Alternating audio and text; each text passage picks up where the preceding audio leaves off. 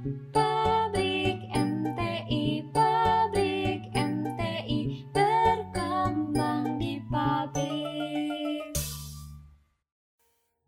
teman-teman TMR 2019, kembali lagi nih di Biru Langit Podcast. Sebelumnya, kenalin dulu aku Caca dari TI 18 yang akan membawakan podcast di episode kali ini. Nah, kayak episode-episode sebelumnya, tentunya aku nggak sendirian. Dan kali ini di Biru Langit Podcast kita kedatangan salah satu kakak kita. Mungkin langsung aja kali ya, ada Kanadin dari M16. Halo Kanadin. Halo semuanya, Apa kabar? alhamdulillah baik. Oke. Em, mungkin sedikit mau ngasih tahu nih kak ke teman-teman yang denger gitu ya. Hari ini di episode ini tuh kita mau ngobrolin tentang apa sih? Aku sama Kak Nadine, jadi kita nih bakal ngomongin tentang self development melihat masa depan dari sekarang. Jadi ini kak eh, di podcast sebelumnya teman-teman TMR 2019 tuh udah dengerin tentang eh, pola pikir dari TMR dan di podcast sebelumnya itu eh, dijelasin lebih dalam lah intinya tentang pola pikir TMR itu seperti apa dan nilai-nilai apa yang harus ditanamkan eh, kita sebagai mahasiswa TMR dan berangkat dari nilai-nilai yang udah dikasih tahu di podcast sebelumnya itu mau ditindaklanjuti lebih dalam nih kak di episode kali ini bareng sama Kak Nadine gimana sih cara kita mengembangkan diri untuk mencapai goals gitu dan eh, gimana melacak progres dari goal itu dan sampai akhirnya kita bisa mencapai si tujuannya itu kak. Mantap mantap, siap. Oke, tadi udah beberapa kali nih kayak aku sebutin tentang goals, goals, goals gitu kan ya. Mungkin Iya. teman-teman TMR juga udah dengar. Kalau waktu kecil nih kak, kalau aku boleh cerita, eh, dulu tuh sering banget eh, kita kayak, ah, aku mau jadi dokter, ah, aku mau jadi pilot gitu kan. Iya. Tapi kita kayak ngomong doang gitu, nggak nggak pernah kayak beneran direncanain untuk menjadi pilot. Berarti aku harus gini gini gini gitu nggak sih kak? Biasanya cuman kayak ya udah paling kalau kartinian ya pakai baju pilot gitu, pakai baju polisi gitu ya kan. Cuman nggak nggak nggak pernah ada eh, ngerancang gitu mau gimana caranya supaya jadi pilot. Nah tapi kan itu waktu kecil ya kayak sekarang nih kita udah bisa dibilang dewasa gitu dan harusnya sih udah punya tujuan di hidup ini gitu, eh, udah punya goals dan bisa nyusun kayak Betul gitu banget. ya kan kak benar. Nah sekarang juga udah kuliah nih dan sebenarnya sebagian besar kita biasanya ngerantau gitu nggak sih kak kayak di Bandung. Kalau aku sendiri sih aku juga merantau. Kak Nadine gimana? Aku dari Depok. Jadi berarti juga merantau juga ya. Dan mungkin teman-teman dari TMR 2019 yang denger nih juga banyak kali ya sebagian besar pada merantau gitu. Dan berarti kita sendirian ya kan di Bandung. Dan yang cuman tahu tuh kita berkembang gimana, kita udah sejauh apa ya cuman diri kita sendiri.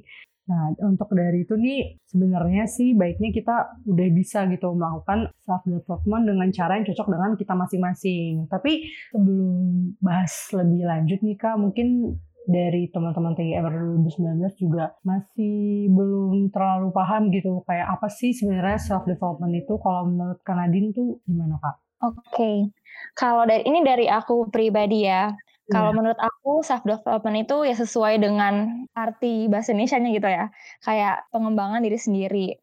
Nah, jadi pengembangan diri sendiri itu bisa dilingkupi dengan aktivitas ataupun proses apa pun pokoknya yang bisa membuat diri kita berkembang gitu menjadi lebih baik gitu bisa kita belajar hal-hal baru eh, belajar skill baru atau bahkan kita ya udah eh, keluar dari habit-habit kita yang jelek nah kayak gitu sih jadi se, se- apa ya sesimpel itu sih jadi self development nggak harus kayak mungkin yang sulit-sulit gitu ya tadi balik lagi dulu aja ke gimana cara kita bisa berkembang jadi diri kita yang lebih baik kayak gitu Oke, keren banget. Jadi kalau menurut Kanadin, aku setuju juga sih. Emang walaupun kadang-kadang terdengarnya tuh self development kayak keren banget ya kak.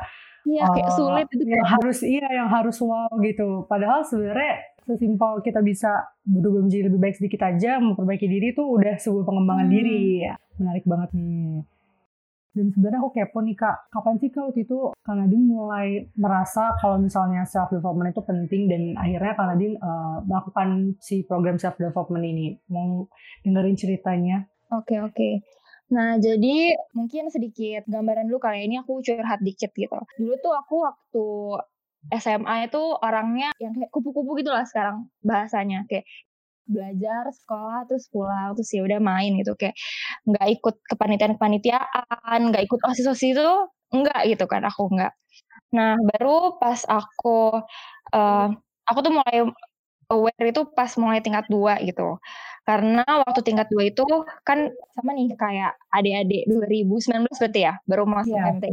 2019. Nah, pas aku masuk MTI itu aku lihat tuh kayak kakak, banyak kakak-kakak yang keren-keren. Nah, ini aku mention aja ya. Ini salah satu role model aku yang mungkin bisa motivasi aku untuk uh, terus develop diri aku sendiri. Itu ada namanya Kak Betari TI 2014. Nah, kakak ini tuh dia modelnya yang aktif di dalam MTI, aktif di dalam kampus gitu kan. Terus dia tapi juga aktif gitu di luar kayak ikut program-program A, terus tapi juga nggak lupa dia suka ikut uh, gerakan-gerakan mengajar gitu. Nah, dari situ aku ngeliat kayak, tapi selain dia pinter gitu kan, tapi dia humble banget juga orangnya. Maksudnya kayak, dia 2014 kan, aku 2016. Di mana dia tuh uh, berarti anggapannya tingkat akhir. Sedangkan aku baru masuk. Tapi dia, ya udah pas aku datang ke himpunan, dia uh, dengan baiknya mau ngajak ngobrol aku, segala macem. Nah, dari situ aku lihat sih uh, kayak, wah orang hebat tuh kayak gitu ya tadi bisa smart tapi juga humble. Nah dari situ aku jadi pingin sih kayak oh aku pingin banget kayak kakak ini gitu kan. Nah gimana sih caranya ya tadi dengan ya udah aku keluar dari zona nyaman aku untuk jadi di pribadi aku yang lebih baik dengan ikut-ikut pengalaman sana sini gitu ambil kesempatan-kesempatan yang bisa aku ambil untuk uh, tadi uh, ngembangin diri aku lagi lebih baik kayak gitu sih. Nah, aku modelnya orang percaya kalau misalkan apa pun yang kita lakukan, apa pun pengalaman yang kita ambil itu ada hal baik lah, ada, hal baik yang bisa kita ada hikmahnya dari semua pengalaman yang kita ambil meskipun uh, itu gagal ataupun uh, berhasil gitu kan. Jadi dengan kita ambil pengalaman sebanyak-banyaknya, kita ngelakuin A, B, C, dari situ juga kita bisa belajar lebih banyak lagi, bisa bahkan mengenali diri kita sendiri gitu loh. Kayak aku pun dengan pengalaman-pengalaman aku lakuin itu kayak aku baru tahu sekarang oh ternyata aku modelnya orangnya nggak bisa kayak gini ya aku harus kayak gini. Nah kayak gitu sih. Jadi better version of ourselves gitu. Oke, okay, keren banget nih. Sebenarnya sebelumnya apa yang dirasain sama tadi kakak Betari ya kak 2014 itu juga aku rasain kalau aku lihat Kanadin sih sebenarnya nih, eh, kakaknya keren banget, mapres gitu kan, gitu kan, ya. ikut ini ikut itu, terus baik banget juga, ya semoga nanti aku jadi Kanadin role model terus aku bisa jadi kayak Kanadin juga ya biar. Ya Allah, lagi harus lebih bagus lagi dong. iya, amin. Dan ada satu hal yang menarik banget sih yang pengen aku highlight tadi dari Kanadin. Uh, yang ini sih kak keren banget. Nah tadi kak Nadine udah cerita cukup panjang lebar nih ya kak. Tadi gimana akhirnya kak di tingkat tuh mau nyoba-nyoba sana sini untuk uh, bisa ngembangin diri gitu. Nah kalau menurut uh, Kak Nadine sendiri itu sebenarnya sepenting apa sih kak kayak punya tujuan dan rencana selama uh, kita kuliah tuh buat di karir masa depan?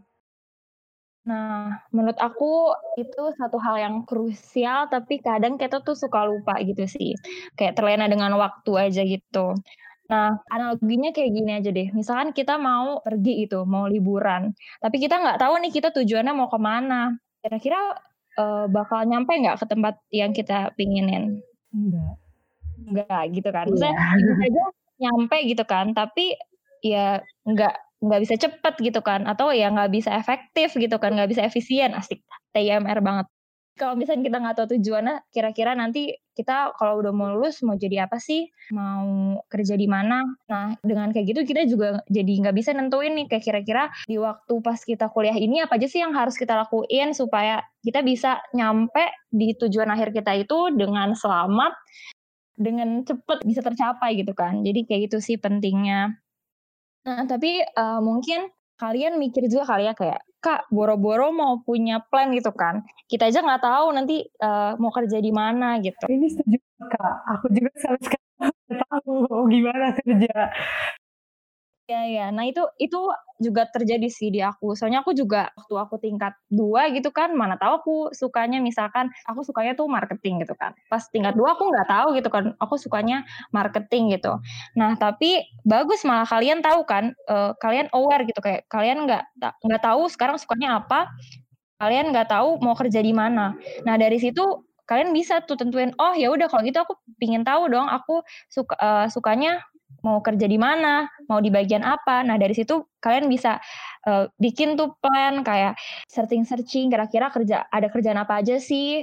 Terus nanya-nanya kakak kelas juga mungkin bisa atau mungkin dari situ kalian bisa oh ya udah kalau gitu coba aja ikut mata kuliah mata kuliah nanti di TIMR uh, yang kira-kira emang agak menarik nih. Nah, ya udah dari situ kalian bisa tahu deh uh, kira-kira kalian sukanya apa, uh, mau kerja di mana, kayak gitu sih. Jadi ya, yang penting tadi kalian tahu dulu sekarang kalian kondisinya di mana, kalian apa yang ingin di achieve. Nah dari situ kalian bisa nyusun tuh plan. Oh ya udah kalau gitu, karena aku nggak tahu, aku harus cari tahu kayak gitu. Jadi yang penting uh, aware dulu sih. Sekarang kalian di mana, jangan masa bodoh gitu.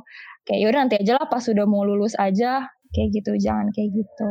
Oke okay, keren banget sih kak. Jadi uh, sebenarnya nggak apa-apa ya kalau misalnya sekarang emang belum tahu mau kerja apa. Justru yang penting adalah kita harus sadar kalau misalnya emang kita belum tahu cari-cari gitu ya. Dan apalagi kalau misalnya teman-teman 2019 nih masih banyak banget ya kak waktunya buat menggali sana sini apa yang kita suka apa yang cocok supaya nanti mungkin pas udah dekat-dekat mau kerja itu udah udah udah jelas oke okay, kayak, kayak tadi kan Nadine ya mau di bidang marketing ya udah berarti sebelum uh, beda marketing gitu ya. Bener sih Kak. Malah tuh sebenarnya buat adik-adik 2019 ini ya, semester 3 dan semester 4 itu merupakan semester yang paling, kalau aku dari MR pribadi, yang paling agak gabut sih. Maksudnya kalau semester 5, 6, 7, 8 udah mulai ada PMR gitu kan, PPST juga kan. Kalau Iya benar.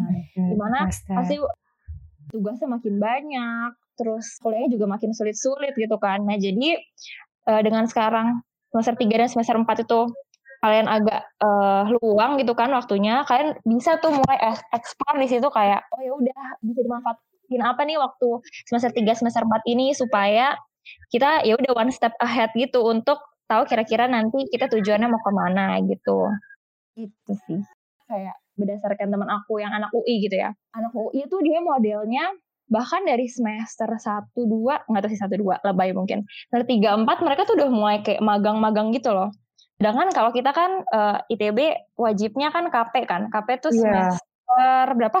6 ke 7 gak sih Kak? Biasanya pas lagi liburan. Nah, mereka tuh udah mulai internship-internship gitu dari semester 3 4. Jadi waktu itu pas aku KP ada teman aku yang lagi KP juga yang anak UI, dia udah pernah pengalaman magangnya udah empat kali gitu kan sedangkan aku baru mau sekali jadi kayak ya udah aku merasa gitu sih kayak malah harusnya kemarin pas semester 3 4 bisa digunain gitu kan buat uh, cobain magang A gitu misalkan. Sedangkan nanti kalau misalkan kalian semester 6 7 eh, iya 6 7 udah mulai sibuk uh, misalkan sibuk kuliah gitu kan. Semester 7 8 sibuk TA gitu kan. Kapan oh, lagi mau mulai gali-gali diri kalian sendiri gitu sih. Jadi mulai dari semester 3 4. Ya berarti usah nunda-nunda gitu kayak kayak ah nanti aja deh kalau udah semester ini nanti deh kalau ada tingkat akhir. Tapi justru dengan waktu ada yang udah ada sekarang bisa langsung aja coba-coba sana sini karena nggak ada salahnya kan nyoba-nyoba.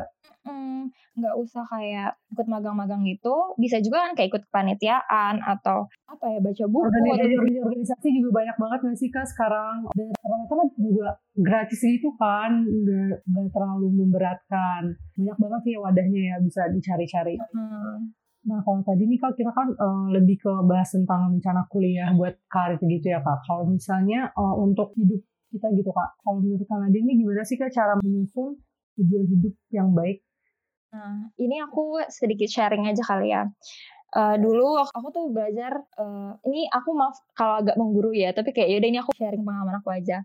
Kayak ada satu tools gitu yang bisa bantu kita buat nentuin kira-kira tujuan hidup kita tuh apa sih. Itu ada namanya ikigai. Nanti kalian bisa searching di internet gitu kan ya. Ikigai itu dia nentuin tujuan hidup kita itu berdasarkan dia ada diagramnya gitu uh, what we love what we are good at what we can be paid for gitu kan, dapat uang, sama what the world needs gitu. Nah jadi kita bisa nentuin tujuan hidup kita yang kita enjoy, yang kita bisa dapat duit juga, tapi yang uh, yang bisa kita bikin kita semangat itu kan, karena ngebantu orang lain, nah kayak gitu.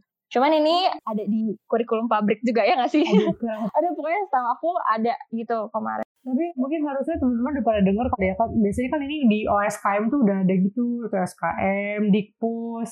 Iya, udah sering sih harusnya teman-teman pada tahu yang kayak empat lingkaran-lingkaran gitu gak sih kalau nggak salah. Iya, iya, bisa tuh dipakai. Jadi nggak cuma buat kalian selewat doang, tapi beneran kalian pikirin sih kayak emang aspek-aspek itu bisa nentuin tujuan hidup kalian kayak gimana gitu. Oke, nah berarti itu tadi salah satu tools. Ini mungkin bisa kita ingat-ingat bersama ya. Jadi ada uh, tools bernama Ikigai yang bisa kita pakai buat mencari tahu tujuan hidup kita. Nah kalau misalnya untuk merancang langkah-langkah yang lebih konkretnya gitu, ada nggak sih kak? Gimana caranya gitu saran dari kakak? Nah, ini juga yang aku pelajarin dari uh, salah satu self development program yang aku ambil gitu dari Excelafel. Itu ada namanya toolsnya IDP atau Individual Development Plan. Nah, jadi individual development plan itu kita kayak bikin rencana gitu sih. Jadi kita pertama nentuin dulu misalkan goalnya aku waktu itu bikin goalnya adalah pas aku lulus mau apa gitu. Misalkan aku lulus mau tadi marketing di perusahaan multinasional A gitu kan tahun sekian. Nah, dari situ kita nentuin tuh kira-kira uh, aktivitas-aktivitas apa aja sih atau goal-goal kecil apa aja yang harus kita capai, yang harus kita lakuin buat uh, tadi ngembangin diri kita untuk meet uh, the goals-nya tadi gitu. Nah, uh, jadi kalian udah tahu nih sekarang goals-nya mau apa? Kalian list tuh uh, langkah-langkahnya yang harus kalian tempuh untuk uh, bisa mencapai goal itu tuh apa kayak gitu. Ada IDP. Nah, IDP ini juga uh, sebenarnya yang aku lihat tuh banyaknya yang aku lihat di internet ya itu banyaknya dipakai sama profesional-profesional gitu. Jadi misalkan dia ada di satu perusahaan terus dia uh, ada nih goals by lima tahun lagi mereka mau jadi manajer. Nah langkah-langkah apa aja sih atau pencapaian apa aja yang mereka harus tempuh supaya jadi manajer lima tahun lagi mereka bikin gitu nah itu sih jadi bisa nih kalian plan gitu kira-kira oh ya udah kira-kira mau bisa ini sesimpel ini ya aku mau lulus uh, tahun 2000 2020 misalkan aku nih. Oh ya udah berarti aku 2020 mau lulus terus harus cum laude. Berarti aku bikin plan tuh kayak oh berarti aku semester sekian uh, IP-nya harus sekian, semester sekian IP-nya harus sekian kayak gitu. Jadi kayak gitu sih. Jadi ini uh, si IDP ini emang bisa banget membantu dan gak harus hal-hal yang besar ya kak. Bisa kayak short term goals dan juga long term goals. Karena denger juga sih ya jadi kayak kita bisa ngelis gitu ya langkah-langkah yang apa yang harus dilakukan terus resource-nya ada apa aja gitu kan ya kak. Iya iya bisa banget bisa banget nih dicoba buat dipakai supaya bisa hmm, merancang langkah-langkah mencapai tujuan. Nah Tadi kan udah di kak, udah dapat dua tools ya berarti untuk uh, merancang dan mengetahui tujuan hidup kita. Terus aku juga mau nih, kapan sih kak saatnya kita tuh tahu kalau misalnya tujuan hidup kita tuh udah sesuai? Nah, jadi ini aku disclaimer sedikit ya. Maksudnya kayak uh, bisa aku pribadi gitu IDP aku itu juga masih berubah-ubah gitu sih. Kayak kemarin aku kan mulai bikin IDP ini satu setengah tahun yang lalu. Dan dalam satu setengah tahun yang lalu itu kayak berubah tiga kali gitu kan. Nah tapi kalau kita nggak mulai dari sekarang gitu kan gimana kita bisa tahu kalau misalkan goals yang kita tentuin sekarang itu salah gitu kan? Kita tahu itu salah karena kita udah nyoba itu kan. Terus kita ya udah revisi lagi revisi lagi kayak gitu kan. Nah jadi gimana sih kita tahu tujuan hidup itu kita harus sesuai atau belum? Ya tadi dengan apa ya kayak go for it gitu kalau misalkan ternyata emang nggak sesuai ya ya ganti aja nggak apa-apa kan? Itu kan ya kita gitu mau ngerubah-rubah gitu kan. Jadi tapi yang penting tadi kalian uh, tentuin dulu goals kalian apa. Terus tadi misalkan udah sesuai dengan ikigai kalian belum gitu kan. Terus kalau misalkan udah coba di achieve ternyata ada yang uh, mau diubah-ubah ya nggak apa-apa gitu. Yang penting kalian udah merencanakannya dan udah mencoba untuk menggapai itu kan. Karena meskipun ternyata berubah tapi masih tetap ada hal yang kita bisa kita pelajari kan dengan tadi yeah. kita goalsnya A. Terus kita udah uh, untuk uh, goals A itu kita udah achieve A B C. Si achievement itu jadi nggak hilang kan tapi tetap, tetap kita dapat dapetin walaupun emang nggak sesuai gitu ya kak. Iya jadi nggak ada salahnya buat kita tetap nentuin goals itu dan go for it gitu Oke, berarti intinya kita nggak usah pusing-pusing gitu ya, kayak ini udah sesuai belum sih sama tujuan kita atau belum gitu. Jalanin aja, kalau misalnya emang ternyata nggak sesuai, kita udah coba nih, ya udah ganti gitu ya kak, sesimpel itu aja. Nggak uh -uh, usah pusing sih, kayak, aduh kira-kira ini gue bukannya, masa kayak, ya cobain aja dulu kalau kalian nggak cobain. Nggak tahu, uh, ya. Itu apa enggak gitu. Oke, okay, keren banget, menarik banget sebenarnya ini mungkin banyak juga yang bertanya-tanya gitu ya. Gimana sih kak caranya kita tuh bisa tahu gitu development area kita tuh di mana dan cara ngembanginnya tuh dengan baiknya gimana ya kak? Nah kalau ini tadi anggaplah misalnya kalian udah tahu tujuan kalian mau apa gitu kan. Dengan tadi uh, kalian lihat ikigai kalian itu kalian pinginnya jadi apa Nah, uh, cara nentuin development area kalian itu ya tadi dengan lihat requirement apa aja sih yang dibutuhkan untuk achieve goal kalian itu. Misalkan nih, contoh aja, aku mau tadi jadi karyawan marketing di suatu perusahaan multinasional gitu kan. Terus aku lihat tinggal lihat aja tuh kira-kira requirement yang dibutuhkan untuk di posisi itu tuh apa. Misalkan perlu orangnya yang punya leadership skills gitu. Terus punya presentation skills yang bagus, terus bahasa Inggris harus bagus misalkan. Nah dari situ kalian tahu deh kalian uh, harus ngembangin apa aja dengan reflect juga ke diri kalian kira-kira aku deh belum ya uh, punya skill itu kayak gitu. Jadi tadi sih dengan lihat aja dari tujuan yang kalian mau capai itu yang dibutuhin tuh apa kayak gitu. Oke, berarti intinya paling pertama tetap ya kak tentuin dulu tujuan, baru kita research gitu apa yang dibutuhkan sama si tujuan kita itu ya kayak tadi skill-skillsnya. Nah ini yang paling sering terjadi nih kak kalau menurut aku nih dari aku pribadi juga cukup ngerasain gitu. Kalau untuk tentuin tujuan, bertekad itu kan sebenarnya gampang gitu kayak berapi-api udah semangat. Nah, tapi ini yang agak cukup susah nih. Gimana sih kayak caranya uh, kita menjaga agar kita tetap termotivasi gitu sepanjang uh, mencapai tujuan itu? Nah, jadi pertama tadi yang udah aku ulang-ulang gitu kan. Yang penting pertama adalah ya udah kita uh, mulai dulu gitu kan.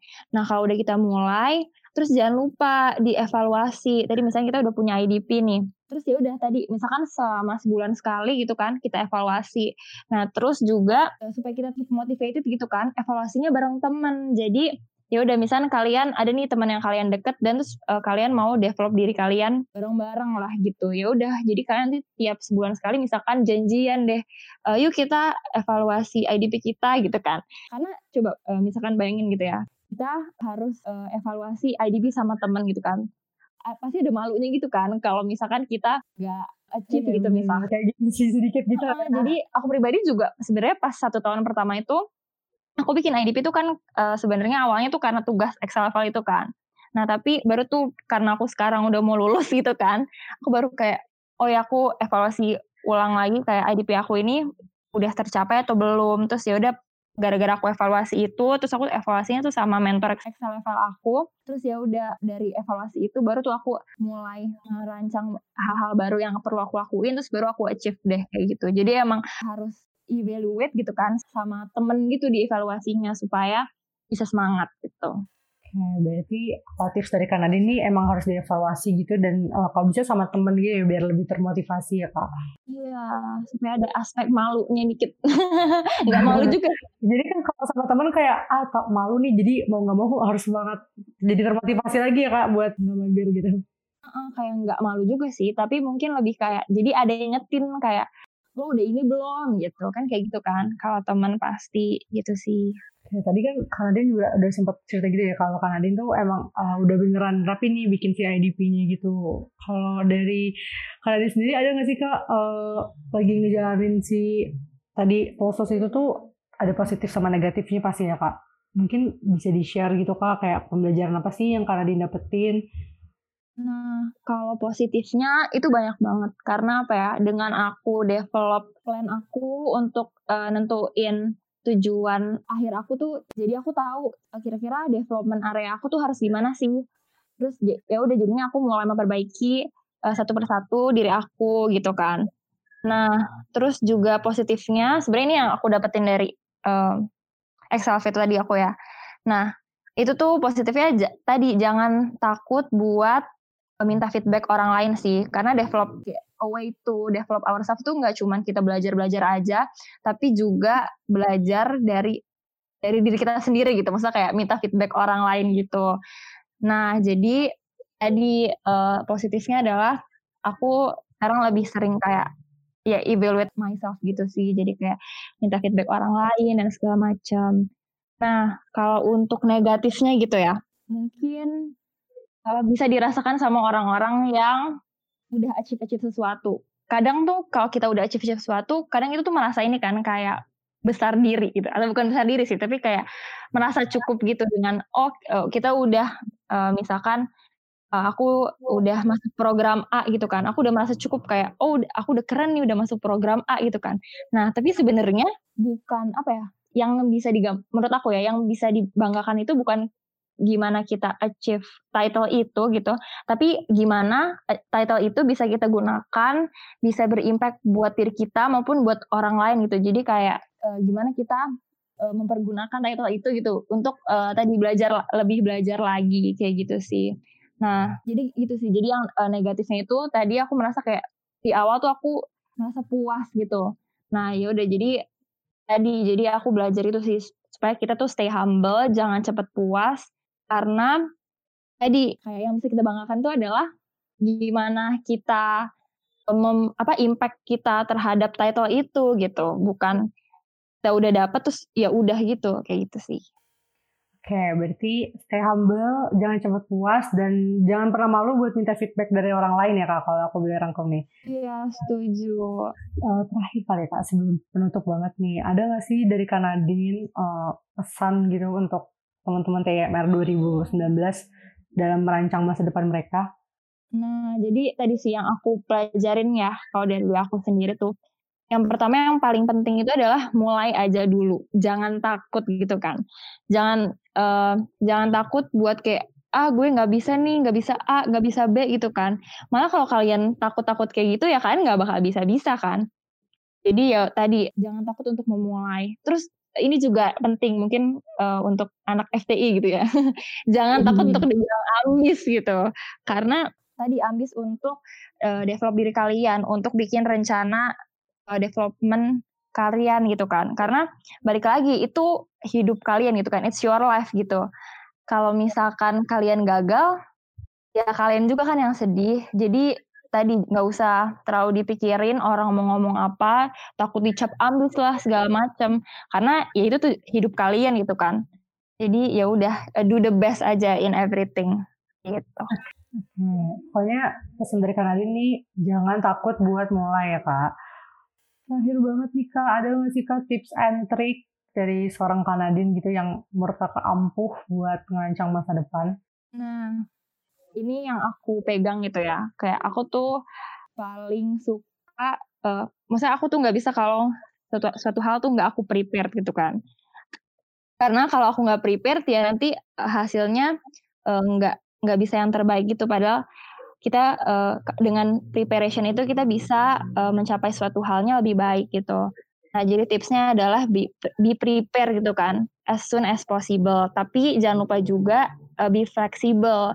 Jangan kalian ya udah udah bikin plannya nih sekarang, tapi uh, ternyata uh, ada hal-hal yang uh, misalkan nih sekarang kayak oh aku uh, punya plan aku mau kerja di sini tahun ini gitu. Tapi ternyata COVID gitu kan. Terus uh, banyak banyak perusahaan-perusahaan yang uh, yang nggak buka ya udah kalau gitu fleksibel lah jangan kekeh terus terus malah uh, jadi putus asa gitu atau pusing sendiri ya udah be, be fleksibel aja mungkin bisa nggak di perusahaan A perusahaan yang lain itu sih Uh, jadi jangan bikin uh, rancangan yang kalian buat itu bikin kalian pusing sendiri dan juga membatasi diri kalian buat terus tumbuh kayak gitu.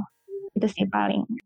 Oke, berarti kalau mau highlight nih pokoknya intinya be prepared and but flexible ya kak pokoknya. Oke, menarik banget.